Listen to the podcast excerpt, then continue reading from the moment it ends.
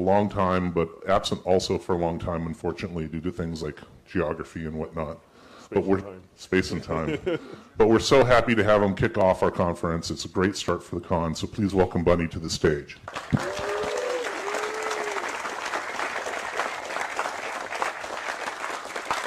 Everybody, um, thanks thanks for having me. I'm like super excited to be back and uh, and with good friends and uh, in a great location. Um, Dave asked me to sort of come up with a talk about sort of hardware hacking, sort of essentially like the the hardware hacker book, but in a talk. And so I started thinking about it. and He suggested the title "Making and Breaking Hardware: uh, Origin of the Hacker Ethos," and it kind of turned into more of like why I like hardware hacking and uh, how you can get into it if you haven't gotten into it already. Um, how many people here would say that they're like kind of a hardware hacker or play around a bit with hardware, that sort of thing? Okay, so actually a really good number of people are into it. And how many people would say that they're more of a software hacker? Also a good number of people. Yeah. So, um, so I mean, just, just to get started, I mean, there- there's a valid question of like, does does hardware even matter anymore? Because we have supercomputers in our pocket, and uh, what we can't put in the pocket, we uh, can go to the cloud, and uh, you know, get had get whole supercomputers essentially, um, at least uh, you know, sort of through the internet um, via the cloud. If, uh, if we could containerize a teaspoon somehow, um, we would have no more mountains because people would terraform for the fun of it, it seems, at the end of the day. Um, and so, like, you know, there's a sort of illusion of possibility that comes from, from software, right? There's a sort of, it's a, it's a bit of a fractal thing. It's like you have an infinite surface area to explore. There's a, a bunch of things you can do. But the, the truth actually, you know, as with a fractal, is despite the infinite uh, surface area, there's also a finite volume. That volume is bounded by the hardware that, that you're given. So if you were to have, you know, an army of men, you could take over countries, you could build pyramids, all this sort of stuff, but they couldn't do the most basic thing for species survival, which is to have a baby because they don't have the right hardware to have a baby. So don't forget that the hardware is actually extremely important. Um, there's some things you can't do without the right hardware. So uh, this, is, this here is a picture of an infrared view of a circuit board. I use this oftentimes to see if I have a problem. Uh, you can find hotspots. And so without that infrared sensor, you don't have visibility into the, that spectrum of light. And that's a very uh, helpful thing to have, um, just to have that one sensor. So this, this is an extension to what you might have on a, on a normal camera. And there's some things that are just easier to do with the right hardware. So, you know, if you're trying to hack a system and you have some crypto keys you're trying to extract, I mean, you could build a supercomputer and hook up to a hydro plant and wait many, many years, or you could build a piece of hardware, drop it into there, and sort of pull out the actual keys themselves. So um, there's kind of two big reasons when I was thinking about it for why you would want to hack hardware. Um, there's basically a security reason, so maybe you want to extract some secrets, and there's another one which is sort of the interaction reason. So this is sort of like extending the capability of a piece of hardware beyond its existing capability. So I'm going to talk about both of those facets um, a little bit. So let's start off with the security side of things. So why would you want to go ahead and hack hardware from the security side? So people have gotten better over the years at protecting secrets in hardware, from hardware security modules to sort of like whatever Bitcoin wallets, um, SIM cards. People now sort of uh, putting stuff at the chip level, burning things into e-fuses. These are sort of like uh, micrographs of of um, what the, the fuses now look like. They're hiding secrets inside of a chip. And so now that people are getting good, really good at burying the secret keys inside of silicon and inside epoxy, that sort of thing, sometimes it feels like uh, the only option you have to get those secrets out would be to build a big supercomputer and a hydro plant and wait a billion billion years to sort of brute force it out.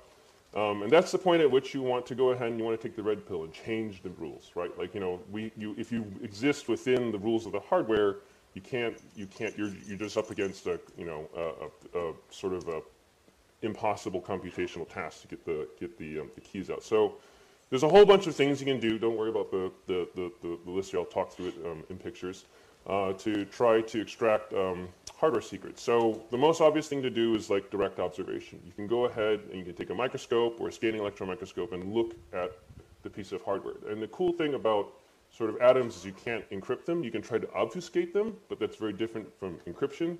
And so if you get a better microscope, you can basically always find uh, the secrets on the inside. Um, actually, at, at uh, ToorCon about 12 years ago or something like this, I was here with a probe station and we had chips and we took them apart and showed people how to get the keys out and that sort of thing.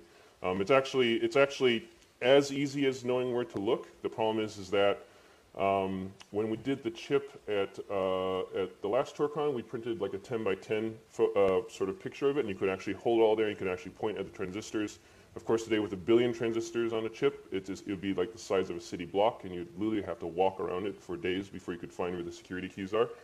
Um, and so there are other ways that are easier um, to get it out. For example, a direct measurement. So this is um, a throwback to a hack I did a long time ago where I pulled the uh, keys out of the Microsoft Xbox. On the left-hand side of the picture here, this is the um, Xbox motherboard, and there's a, some secure keys that were held inside the Southbridge chip that were sent to the CPU. And uh, at the time, you know, we, we weren't sure how to, you know, basically brute force the keys out, so I built a little circuit board that was that sat on top of the bus and just sniffed the keys out as they went by.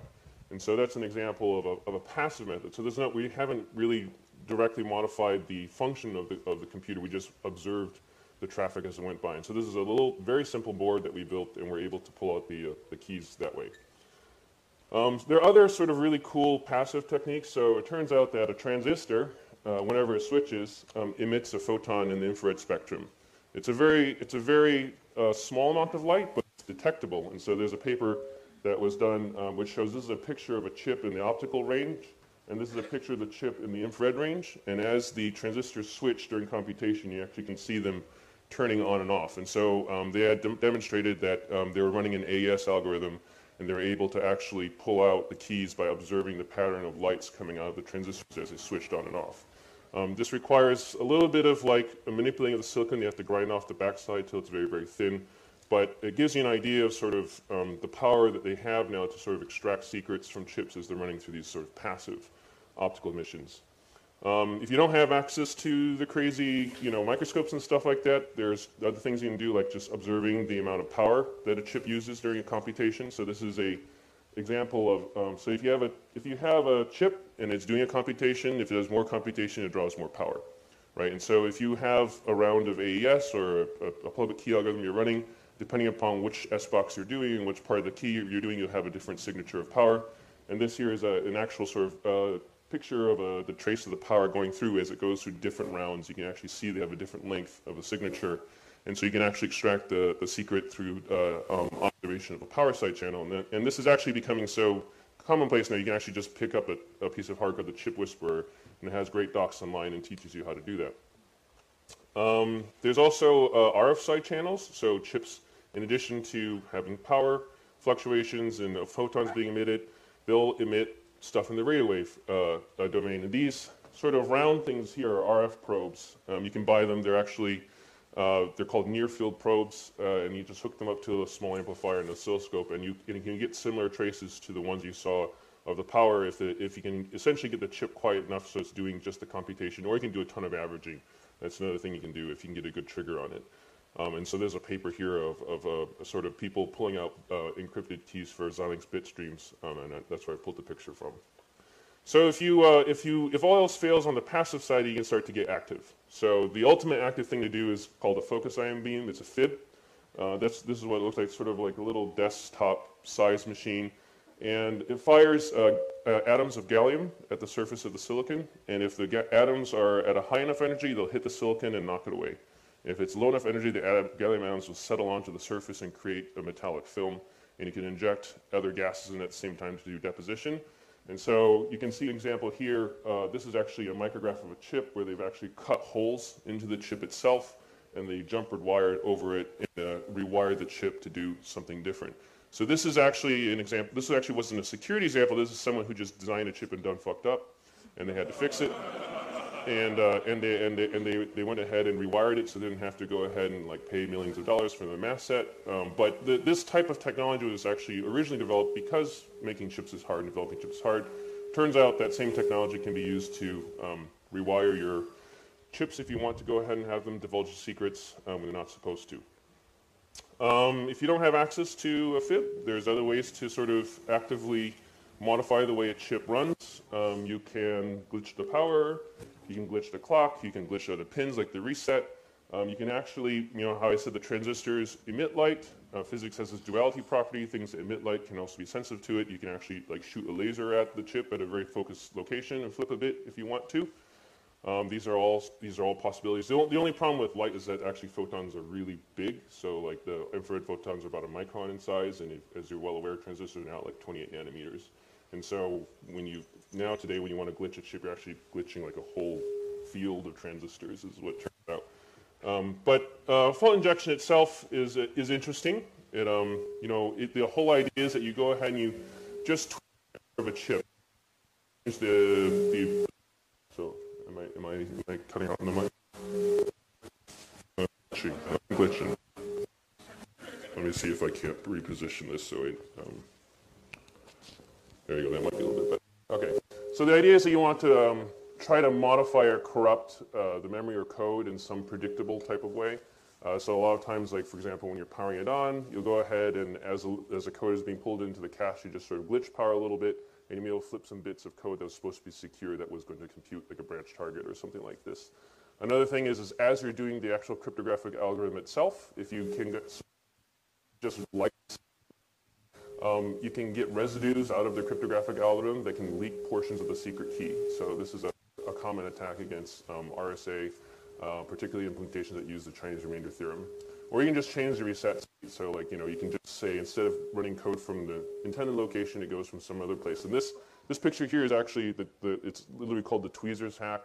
Um, this is on the Nintendo Wii, where they have the tweezer between ground and one of the address pins, and during reset, hold it. And so what happens is that the code that was meant to be secure gets loaded into another address bank, and then it can go ahead and execute uh, different code as a result of, the, of, of that hack. So it's sort of like a, a fault injection can be actually very simple. Just a pair of tweezers at the right time, hitting reset, um, can get you to the point where you want to be.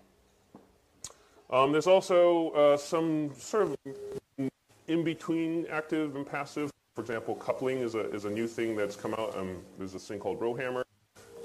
Pretty interesting. Um, if you were to look at a uh, DRAM chip, so this is a micrograph of a DRAM chip. These are the these are the row uh, the row wires that the data is sort of like uh, being read out across.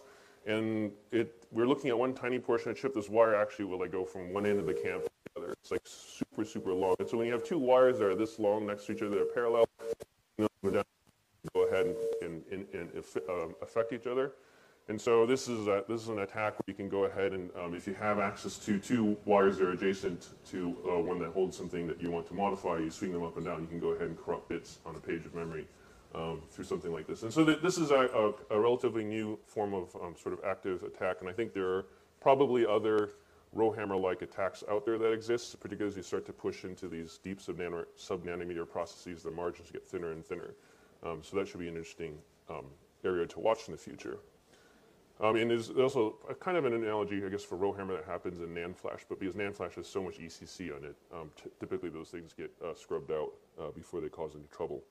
So that's sort of like the, the security half. Like that's a, the, the quick summary of why you might want to hack hardware if you want to get um, secrets out. But actually, um, a lot of my time recently has not been so much focused on the security side, but more about extending what computers can do, sort of on the interaction side. What, what can you make computers do that they couldn't do before?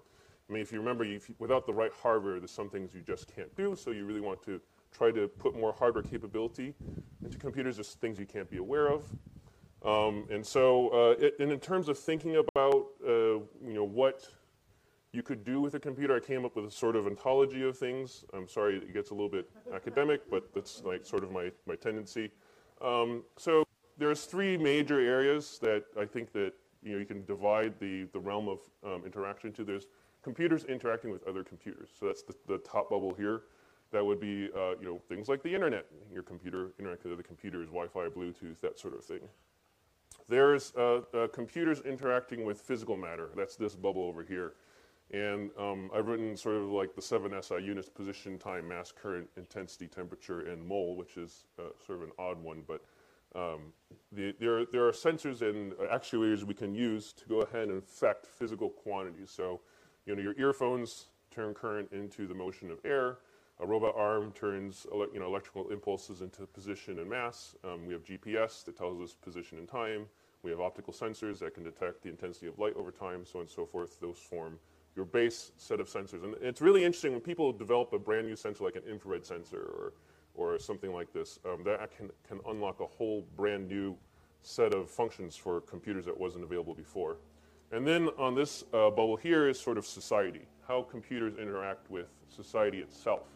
Um, uh, the ways computers can change society is, for example, cryptocurrency or um, surveillance, uh, uh, artificial intelligence, changing the way we feel about um, other people. Um, there's self-driving cars, which can change the way we compute. There's sex robots that change the way we have sex and interact with other human beings. There's uh, cryptography that can limit the, what we can do with our own hardware uh, through sort of the norms that we agree in society. And then, you know, maybe in the not too distant future, the, the actual direct human-computer interfaces where computers are like literally plugged into our brain, and that will be sort of a very interesting uh, time indeed. Um, but, you know, when I was looking at sort of the space of things you can do, an, an observation came up, which is that computers are basically defined by, not by the CPU, but by the sensors and the peripherals you put in it. So for every base, there's kind of like three tiers of computation I kind of put out here. There's sort of like the Arduino level thing, which is embedded microcontrollers. There's sort of like the mobile level, which is sort of like represented by a Raspberry Pi. But also, if you look at the Raspberry Pi and, and like an iPhone, they're basically the same SOC memory sort of combination on the inside. And then you have sort of the, the desktop server class motherboards. So between those three levels, if you're a hardware engineer and you're, you're designing it, your schematics are going to start from basically the same spot every single time. And then really it's all about the sensors you put about it. It's all about the interaction. So these are two different products that actually use the exact same CPU, a PXA168 from Marvell. I didn't know this at the time, but um, the PXA168 is used in the Xbox Kinect, um, which and is also used in a product I designed called NETV. So, and um, you guys all know what the Kinect does. The NETV is a device that allows you to um, put uh, sort of your own, your, inject your own content on top of encrypted video. So it's a sort of experiment to see what we can, how can, how you can get around sort of the roadblock that DMCA puts on your ability to manipulate video. They both use the same SOC, so that's the, that's the SOC, that's the Marvell SOC. They both have the same kind of DRAM architecture. They might even run the same you know, flavor of Linux, who knows. Um, but then the sensors that, that we put on, this, on the side of that really changed the, the product overall. I put an FPGA, that allows me to interact with encrypted video feeds. They put some amazing um, sensors that allow you to sort of, you know, sort of look at, you know, sort of space and measure the distance people are from the camera. And so it's all about that, it's all about the interaction layer that changes, uh, kind of defines what a computer does. Um, another example is, you know, the Arduino Mega. Um, this product is in both of these um, devices. One is a power supply, the other one's a 3D printer. Um, it's all about sort of, you know, what they do in addition to the core computer at the end of the day. Or like, for example, accessories, so adding or extending interaction. So if you have a phone, which is like this amazing supercomputer in your pocket, and it has sensors and it has stuff, there's some things it can't do. Like if you want to measure the wind, you have to get a little thing to plug in that can measure the wind. If you want to measure your body, there's some sensors that let you interface your phone to your body and measure that. Um, it could be as simple as like a selfie stick, right? So a selfie stick is not a fancy piece of hardware, but the fact that you can now take a phone and put it in a position where you can take a picture of you and a friend un unlocked a whole bunch of new social interaction capability with the phone itself. So there are, there, I mean, you know, kind of hardware hacking can take some very subtle things that just change the way the computers, where they're located or how they're, how they interact with humans and can create um, sort of new uh, social interaction uh, themes. So interaction is, is where it's at. Um, there's an incubator called HAX that I um, mentor for in Shenzhen. Every uh, few, a couple months I see about 12 startups. And I would say like 70% um, of the startups that go through all hinge on the existence of a new sensor or an actuator. So they're not about like, oh, we're going to, you know, do a new microprocessor core or something like this. It's more about like, hey, we have, um, you know, we have this new actuator that's actually really good for people who can't walk. So we're going to build like prostheses, or we're going to, we have a new um, sort of sensor that's good for measuring the, you know, sort of the temperature of a human is built a fertility monitor, these sorts of things. These, these are the sorts of stuff that are, are the focus of, of that group. And then I also am a, a research affiliate at the MIT Media Lab, and 90% uh, of the research there is, involves sort of computer hardware human interaction again, so that extending computers the space of what they can do and um, what's interesting uh, about computers. And if you look at this ontology they put together, a lot of these buzzwords in hardware that, you, that we all talk about are at the intersections of these three circles. So between other computers and physical matter, there's the Internet of Things. Between other computers and society, there's all this AI and machine learning hullabaloo, you know, vote manipulation and whatnot. Um, there's uh, physical matter and society that's like, you know, um, you know, people 3D printing and, or drones moving things around now, autonomous cars pushing things around. So, um, you know, what, what happens here at the middle of this? Is it, is it the robot revolution? Uh, what happens?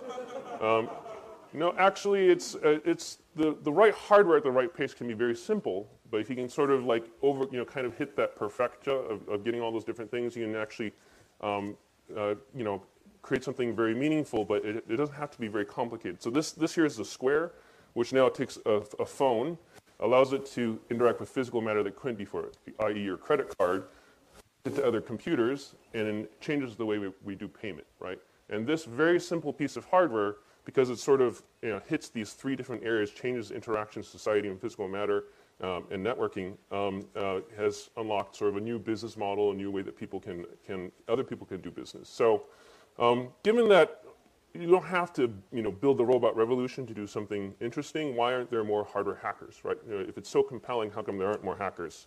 Well, going back to that analogy of the red pill and the blue pill, the problem is when you take the red pill, it, you know, you end up coming out in this like goopy world, the desert of the real, right? It's not, it's not like you, you're coming out of that wonderful sim and the dream of the things are. And the thing is, the desert is literally real, right? So like, you know, if you, you know, are in software, you want to get rid of your stuff, arm-r star, great, it's all gone, right? This, and then there are actually places in the world where like, it looks like this because of e-waste. This is an e-waste processing facility in Africa where they have, you know, a desert that is covered with the stuff that we threw away. We have this abstraction called a, a garbage can that we throw things into. It seems to just disappear. Where did things go? Well, they have to go somewhere. They're atoms. They, they don't just RM-R star. And so uh, atoms are difficult, and they actually, a lot of times we try to abstract atoms. We, I mean, the more we can abstract from the better. That's what Amazon is. Amazon is sort of an abstraction of uh, atoms can just appear at my house. That's amazing. But there's like a huge amount of overhead and a lot of um, cost that's involved with creating that abstraction that we, that we all love and, uh, and use every day.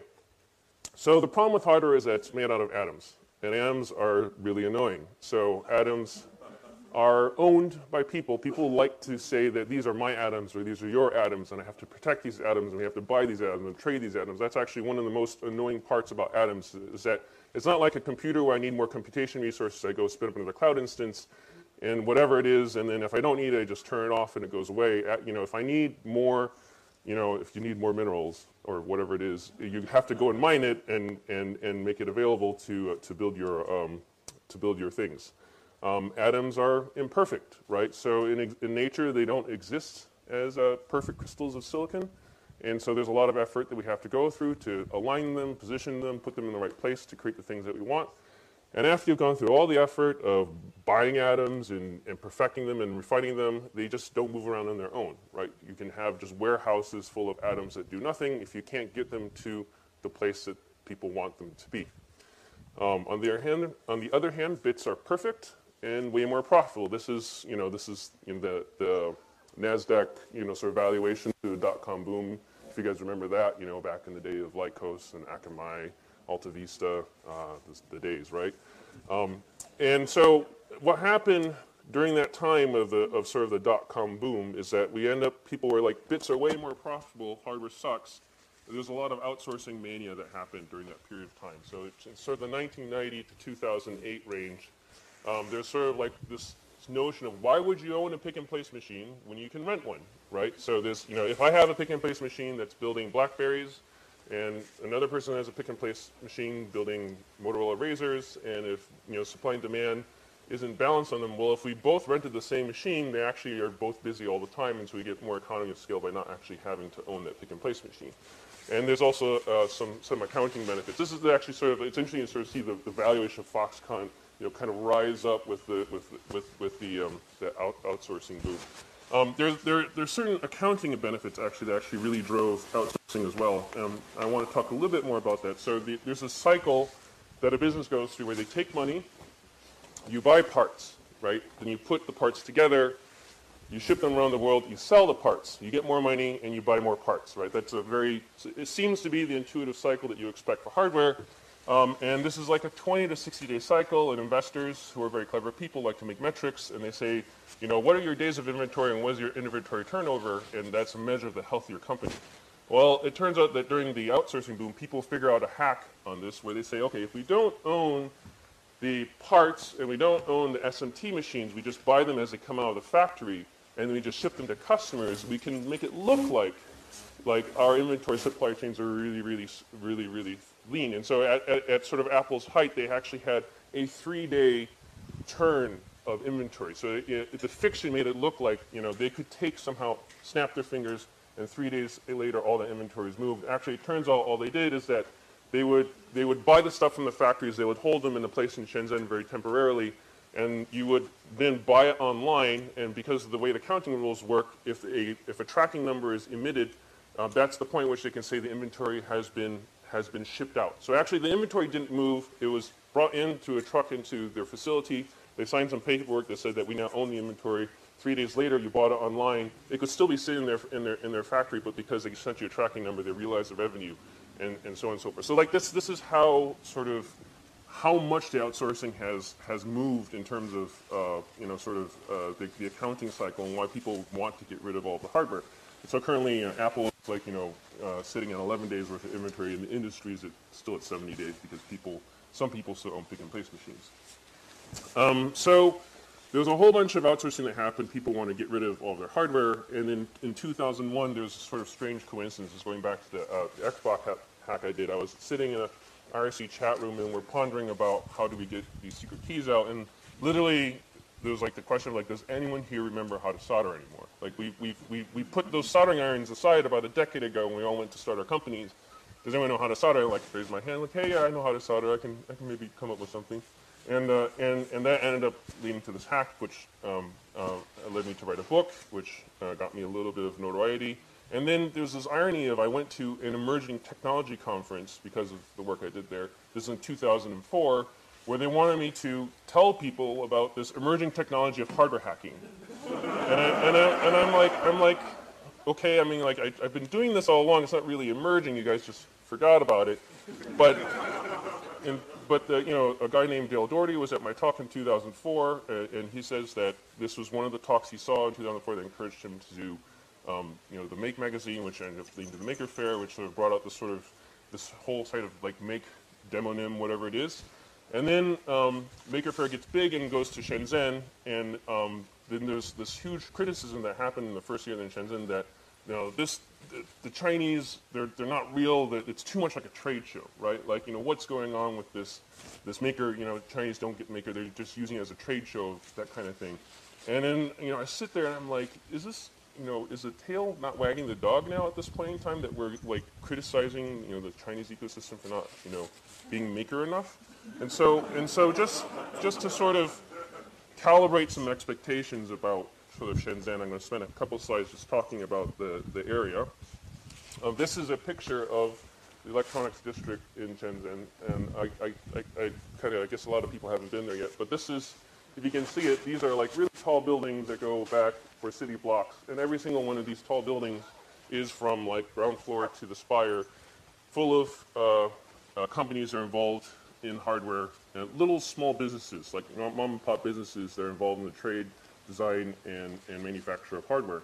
Um, if you were to go into one of the buildings, this would be a very typical scene. You have rows and rows of stalls like this, and each of these little stalls is kind of like, um, it's actually modeled on the old thing where you would buy fish and meat, and it's like a wet market, a Chinese wet market, except people are now, instead of like hacking up pork, they're hacking up iPhones. And, and they'll sell you parts and stuff like that. And, and there's like tens of thousands of these little stalls. You can walk in there and uh, you can just, you know, with five bucks, walk out with 10,000 resistors and go to production, whatever it is, cash and carry, um, a tray of chips, whatever it is. This, these are all, this is like sort of, sort of the density and the sort of the fecundity of that, the ecosystem. This is a very typical scene. There's a guy here with a bunch of iPhones on his desk and he's just, you know, fixing and reworking iPhones. This is not, this is like not a thing that you, you, you always imagine that if you're going to work on an iPhone, it'd be like in the clean room because those things look so immaculate, whatever it is. This is, this is actually what it looks like um, when people work on that stuff out there. And it's to the point where it's like literally in the street, there's like use a little mobile phone just like pouring out of a bag onto the street, and people are, and it's e-waste, and people are going into those things and pulling out parts and figuring out ways to recycle and resell those bits and pieces. So that's that's kind of the, the density of electronics in that ecosystem. And, uh, and it turns out that when you have that kind of density of electronics, you can actually like dumpster dive for factories. In that, in that, this is a this is a picture I, I took while I was driving on the highway. This, this is a SMT line that's on the back of a truck, and they just sort of like put danger tape around it to, to secure it to the truck because whatever, it's a, just an SMT line. Um, and, it, and it turns out that like, you know, if you think about it, you know, you know maybe RIM went there, you know, 15 years ago, put a million dollars in to buy a top of the line assembly equipment. They got out of business, that gets sold to scrap for $100,000. A few years later, the next guy goes out of business, sells scrap for $10,000. And so now have these tiny little factories are picking up things that could build mobile phones for like super, super cheap.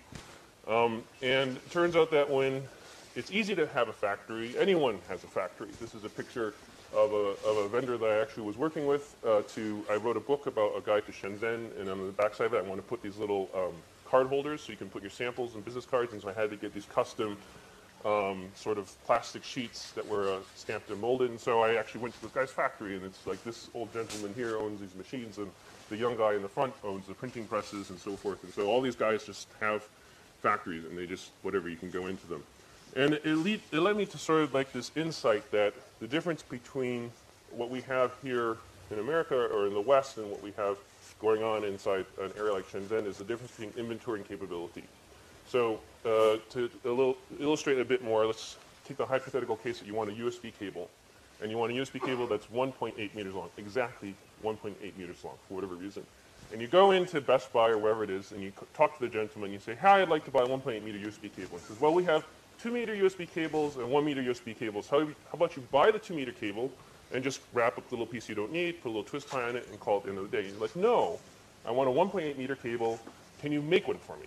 Right? And the guy will look at you like you're crazy and says, I have inventory of 2 meter cables. You should buy my inventory, right? So it's, it's so basically your, your space of possibility is defined by what, this, what the retailers have inventoried or willing to sell you. However, if you go to an ecosystem like Shenzhen, you have people who have wire, and they have cable endings. They have this machine here, which is the overmolding machine, and it cuts the cable. And there's a little, you know, dial, you know, pad you can punch in 1.8. They'll cut the cable to length, put the moldings on the ends, and you can have your 1.8 meter, 1.8 meter cable. So this is the sort of ecosystem where you can actually go to a guy and you say like, hi, I want a 1.8 meter cable. I want it to be blue, and I want to have these endings. I want to do this. And they say, okay, sure. How many you want? Okay, you want? Okay, just a few. Okay come back tomorrow and we'll have it for you, right? So that's the difference between an inventory ecosystem and a capability ecosystem. So this sort of notion that hardware is hard is, is uh, driven in large part because uh, the right tools aren't necessarily available for the job. So this is a picture of someone trying to pull off a BGA, um, which is, ooh, BGA soldering, that sort of thing, right? And, and there's like blobs of solder and all this sort of stuff, and I have to do a lot of work on the board to clean it up, right? Well, you know, how do they remove BGAs in China? Well, they, they built these little CNC machines that uh, you can put your motherboard into and correct for, for sort of the, the tilt of the board. And they just literally take a bit down and they mill out the, the chip because it was a bad chip anyways. Why would you want to want to save it, right? And, and they mill out the chip and you're left with like a clean, they, they mill it just to the point where the solder balls are visible. So you now have the old solder that was there. You don't even have to stencil on new solder. And you just put the new chip on top and you go ahead and you, and you reflow it. So it's like, it's like it's actually a pretty cool machine to watch if you can check out the, the, the YouTube video on it. Um, uh, that's you know if you have the right tools, it's not that bad. You just have to have that tool. Or another example is like if you have your phone and you broke your screen. People say, "Oh, I broke my screen." Actually, you didn't break your screen; you broke your touch screen, right? If you notice, like the screen's actually okay. Most of the time, 99% of the time, you've broken the touch screen. When you go ahead and you replace it, they want to charge you like 200 bucks because they're going to sell you another perfectly good screen to go with your $5 piece of glass that was on the touch screen. Well, out, out there, you know, you don't waste any part of the cow. You also don't waste any part of the phone. Um, you know, if you go to China, they have these machines that is, this is a heated vacuum chuck plate. You put the screen down, it heats it up to the point where the adhesive is soft. You have these things that look like nunchucks that have a wire on it, and you pull it across, and it splits the adhesive off between the, the LCD and the touchscreen. And then now you have this, you know, sort of screen. You have to bond your, your um, LCD on top, and there'll be little bubbles inside of it. So they have this little vacuum chamber you can put it into that pulls out the air, and then you know voila, you have for five dollars you now have fixed your touchscreen on your on your on your phone, and it's and it's because they have like this sort of the right the quote unquote right equipment. You can these are these are things you can go to those markets I was showing you before, and you just buy a cash and carry like it's like thirty bucks for the screen mover and like hundred bucks for the vacuum chamber or something like that. It's cheaper than buying the whole assembly together with anyways. So um, one other thing is, it's like um, uh, uh, another example is a chip on board. If you've uh, looked at the backside of some circuit boards, you have like these black blobs of epoxy. They're not actually chips, they're black blobs of epoxy. Those blobs of epoxy are covering um, an actual silicon chip that's bonded directly to the board with little wires that go to it. And this is, this is done to save costs because packages are expensive, right? So at the super, super low end of things, they do this to save costs. And if you try to do wire bonding in the United States, it's super, super expensive. But then if you do it out there, it's really cheap. And sort of the secret to it is that, um, if I can get this video to play, um, is that they have humans that just go ahead and take the chips and put them onto the board before they do the wire bonding, right? It's, and, and if you can see here, there's actually literally a pair of chopsticks and part of a, it, it, this is a box cutting blade. It's actually not even like, in, what they did is they just wrapped it in tape so they don't cut themselves when they use it. And they, and they go ahead and they slice off the chopstick to the right angle and it has enough surface tension that it can sort of like, you know, pick and place them onto the board and that sort of thing. And so a lot of people, I show this to people and people go like, like, what? It's not all done by robots? I mean, freaking Tony Stark has a robot to put his robot armor on. So like, why don't we have like you know robots doing this sort of thing? And it turns out that you know manual skills are still skills at the end. This is another this is another picture of a, of a, of a, of a woman who's building um, prototypes for uh, for me, and she's just taking BGAs and putting them onto the board by hand. She just sort of sticks it down, looks at it, and then puts another BGA down, sort of nonchalantly.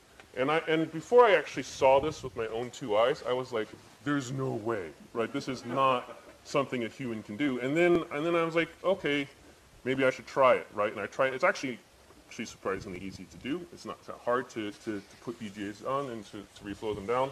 And so, um, you know, not everything has to be done by robots. A lot of it can be done by humans. And having this big, huge base of people who can do stuff is really important to create a diverse ecosystem. So if you look at sort of the, the, the sort of ecosystem in China, it started as a bunch of raindrops, right?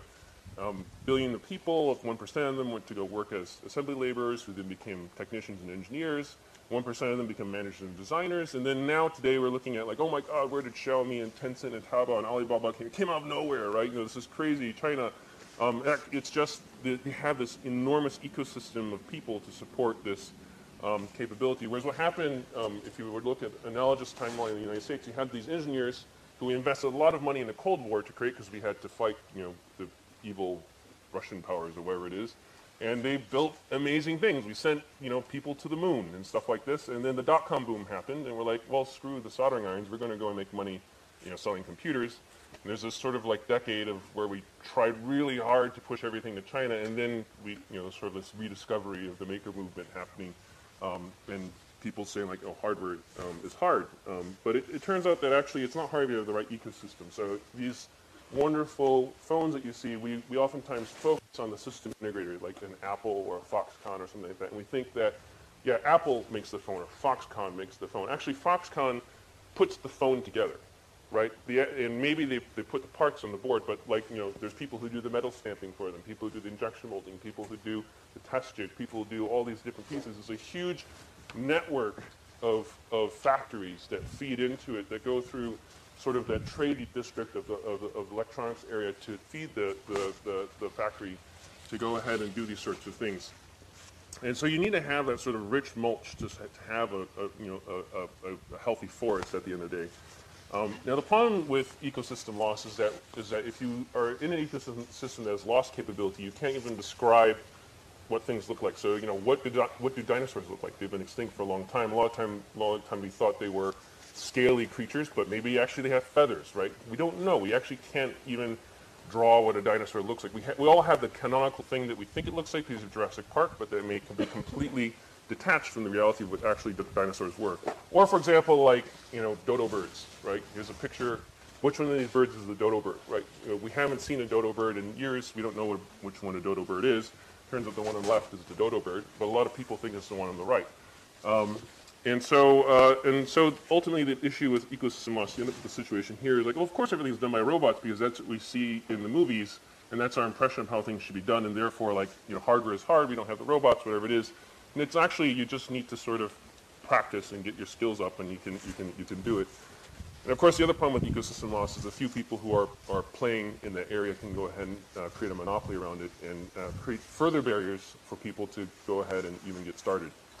Um, so, but despite all that, the really good news for people who want to get into hardware is that hardware kind of doesn't change. Physics hasn't changed since a very, very long time. There's no like physics 2.0 that has forced me to go ahead and reformat my oscilloscope and my soldering iron and I have to like thread it all the way because I'm not compatible with the new phys physics ABI, right?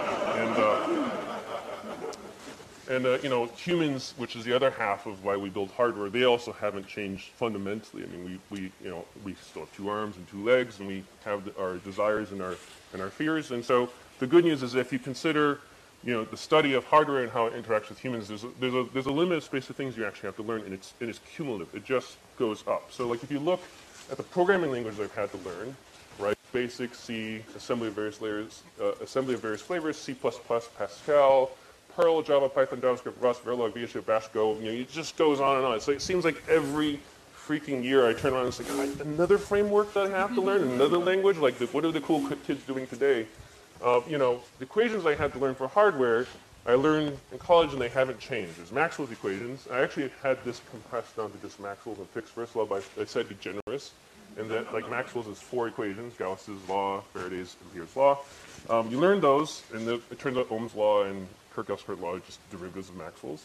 And Fick's first law, which, which teaches how um, um, carriers diffuse through silicon. And so you, you learn those two things together, now you know how a transistor works. And then everything builds up from there, right? You just, it, it's hard to learn those things, but once you learn them, they've served me for my entire life. I had, there's no Maxwell 2.0, there's no, you know, um, things that change on these sorts of things.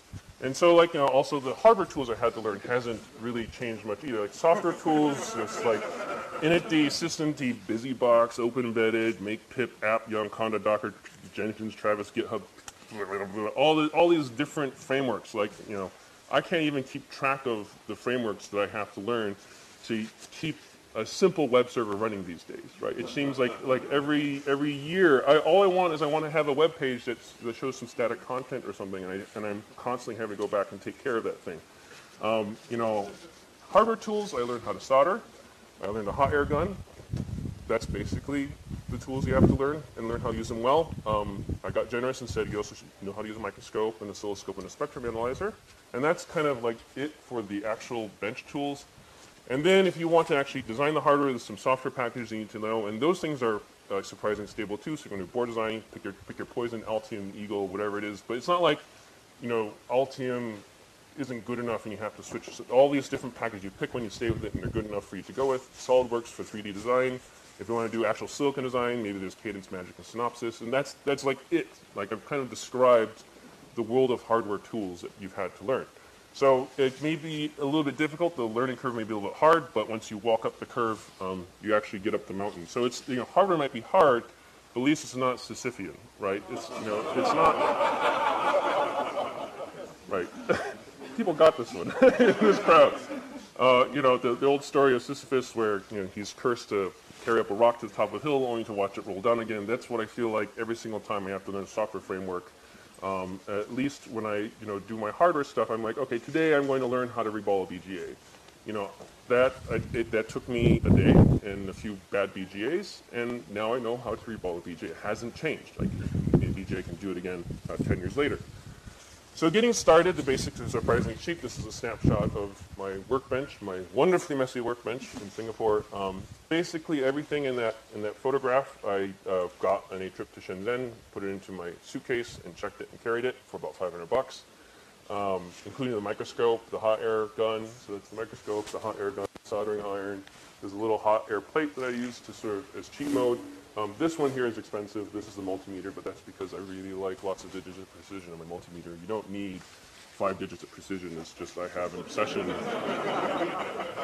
with very precise measurements. Um, there's some cool things you can do with it. Talk to me later, but you know, we, that's that's that's that's for, that's for me to sort of my my porn.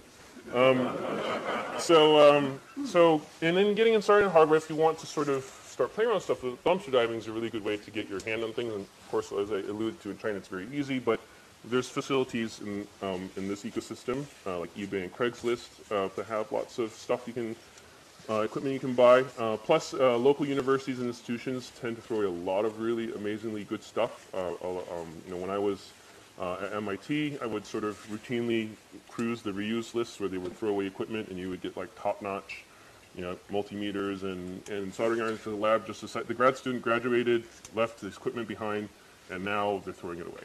So guess what? Like you, you can you can have it too.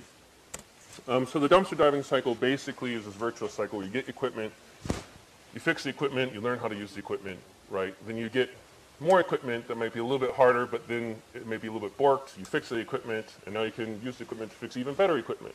And so, and again, it, it up. It's not like an investment that goes away. It's not like I'm going to write a framework to make another framework to do another framework, and then someone tells you, oh, we left those frameworks behind a long time ago. It's now the cool thing is now whatever distro that you know pick, you know, today. Um, so it, it, it does ratchet up. And also in the process of fixing things, you can learn through reverse engineering. So this is I, uh, on my blog, bunniestudios.com. I, I run a competition called Name That Ware. And the reason why I do that is I want to people to encourage people to look at hardware. People say, "How do you get started in hardware? It seems so hard." The first thing you do is you just look at it, right? I mean, there, there are patterns you can learn. There's things that are really interesting, things you can get out of it. You may not understand it today, but because the, the, the themes, the motifs are consistent, if you get those, those patterns in your head, um, when you see something's different, your, your eyes drawn to it and you say, why? So like, you know, there's this really weird white thing sticking out here. This is actually a picture of the inside of my five-digit multimeter.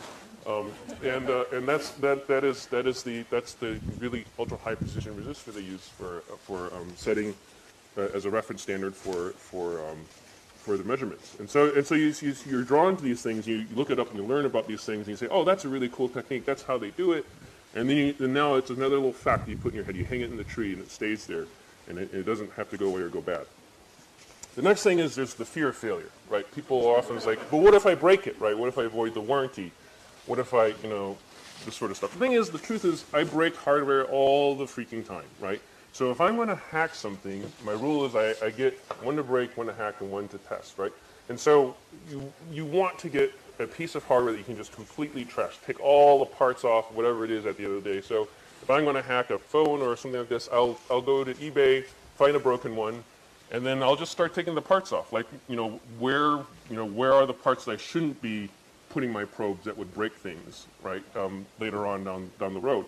Oftentimes all you need is just one sample like that and you just, you just completely trash it, right? You learn a lot doing that. So now, now that you've, you've learned what not to do, you get the piece that you actually do the hack on, right? So this is, this is back to the piece where I installed that, that motherboard, the, the, the tap board inside the Xbox. So when I had the Xbox, I had one Xbox from a broken one that I took all the parts off of to sort of figure out, and I measured where the, the, the, trace pitch was, and then all I had to do was build one on the Xbox I actually had to hack it, and then I could always find a friend's Xbox to just check to make sure things were going well if things weren't working on my side. So, and it's important to have one to check because you know a lot of times it's easy for you to think that you're crazy or you're not you're you're not thinking straight. You just want to say, okay, is it working or is it just me, right? And so there's a rule of threes for hacking. One to break, so sort of minimize that fear of failure, the fear of loss. One to hack, where you do the experimentation on, and one to check, sort of the base, uh, a baseline to ground your experiments.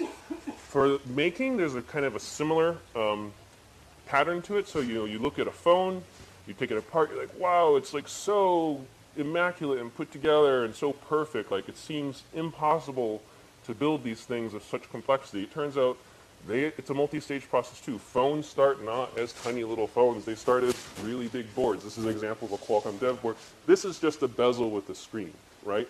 And then this is the actual CPU that's on a card that you can swap in and out in case you break it or something like this, or you want to change it to another one. And you have this huge array of connectors for yourself to plug in diagnostics and peripherals and all this sort of stuff. So, you know, there's a multi-stage process to making these complicated things as well. Uh, there's a, in the industry, there's a, there's, a, there's a terminology for it, the EVT, DVT, PVT process. So VT stands for validation test. The E is engineering. So you, your first step is, does it catch fire, right? if it doesn't catch fire, then you have a design. And you say, does the design meet our requirements, right? If it meets requirements, great. Let's try to produce it. Does it yield, right? That's sort of the three basic uh, stages and the observation is that like the bill of materials stays 80% the same through all of the stages. Ideally, I mean, hopefully you're not like, you know, at stage two and a product manager comes in and says, actually, we need to like put a, you know, a coffee maker inside your phone. So now, okay, great, throw everything away, start over again. So that accepting, you know, sort of Dilbert mode um, sort of changes. Um, things don't change too much. So usually what you do is you buy 10 or 20 parts at the beginning, and keep in mind that parts are cheaper by the dozen, so you're not actually buying, you know, 10x or 20x the amount of cost, and a lot of it's a setup fee.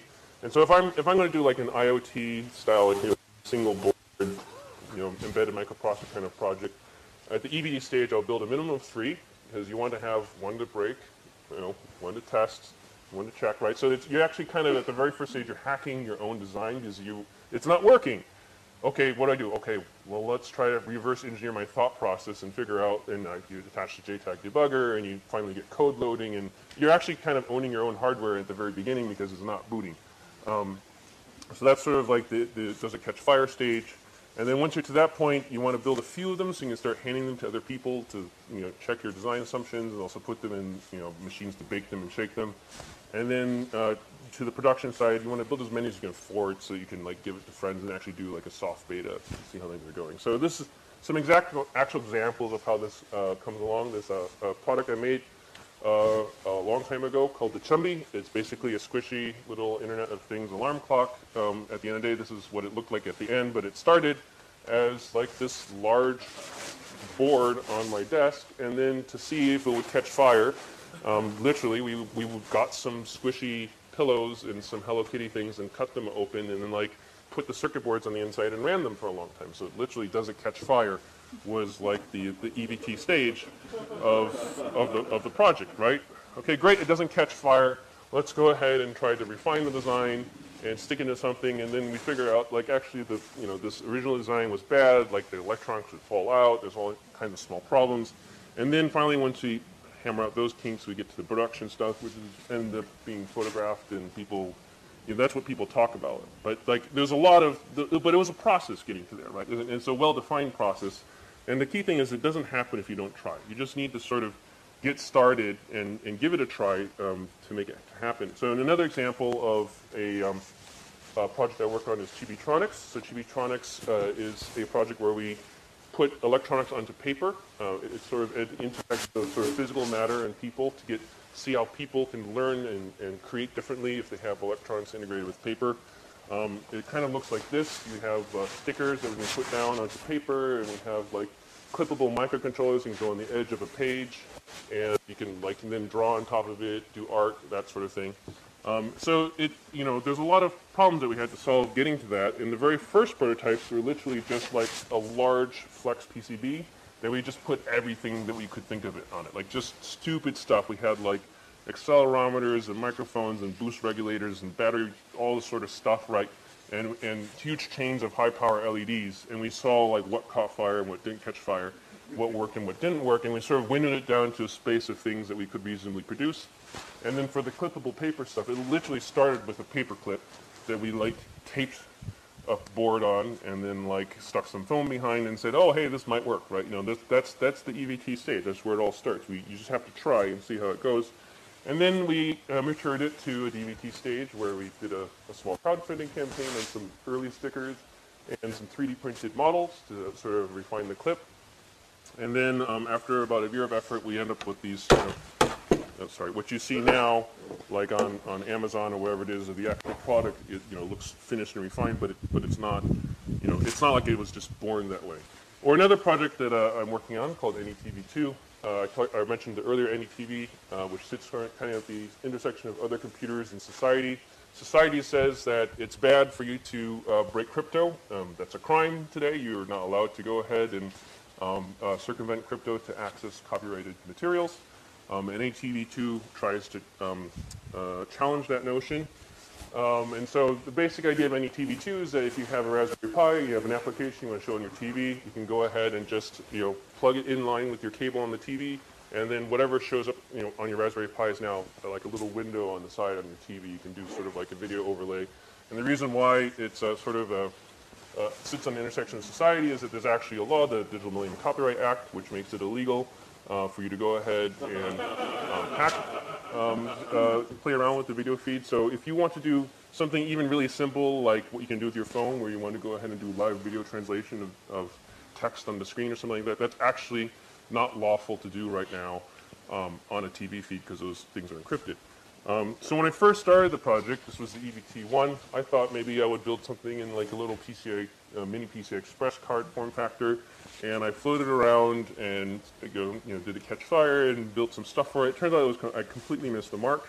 Um, like went back to zero again, and EVT2 looks a bit more like this. It's actual full-size PCI card because that's you know where people actually had the power to do the video and where the interest was in the market um, evolved it into a DVT prototype with a 3D printed case and the Raspberry Pi mounted on it to see, you know, and where uh, that's currently actually at the stage it is right now. Uh, what the PVT will look like will actually be the outcome of it's actually an active crowdfunding campaign. Shameless plug. If you go to crowdsupply.com, alphamax slash NETV2, uh, you can check out more details about this project. But the but the idea is that like you know based upon the feedback of people, the users, and what people want to do with it, the PVT will come into shape. So this is actually that process happening live, um, and you can participate in this process through the magic of crowdfunding.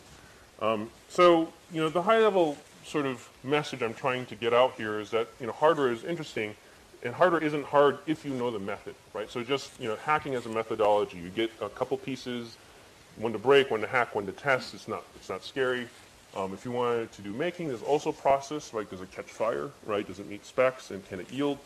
And if you can um, hack hardware, you can go ahead and bring new capabilities to the things you can do, whether on the security space, if you want to go ahead and pull out keys, or if you want to extend the interaction and capability of a computer.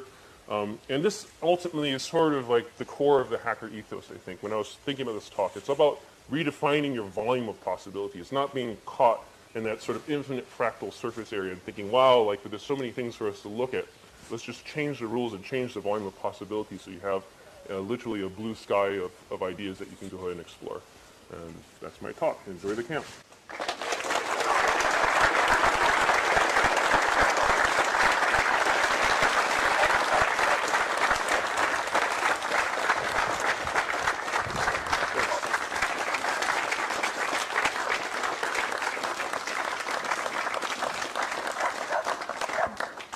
Want to Okay. Thanks, everybody. Uh, I really look forward to hanging out with you guys and getting really trashed tomorrow soldering. Should be a really good time. See you around. Are these books on sale at either Papa in the treehouse? Oh, that's right. I think they wanted to arrange like a book signing or something like that. I don't. I've never done one of these, so if you're interested,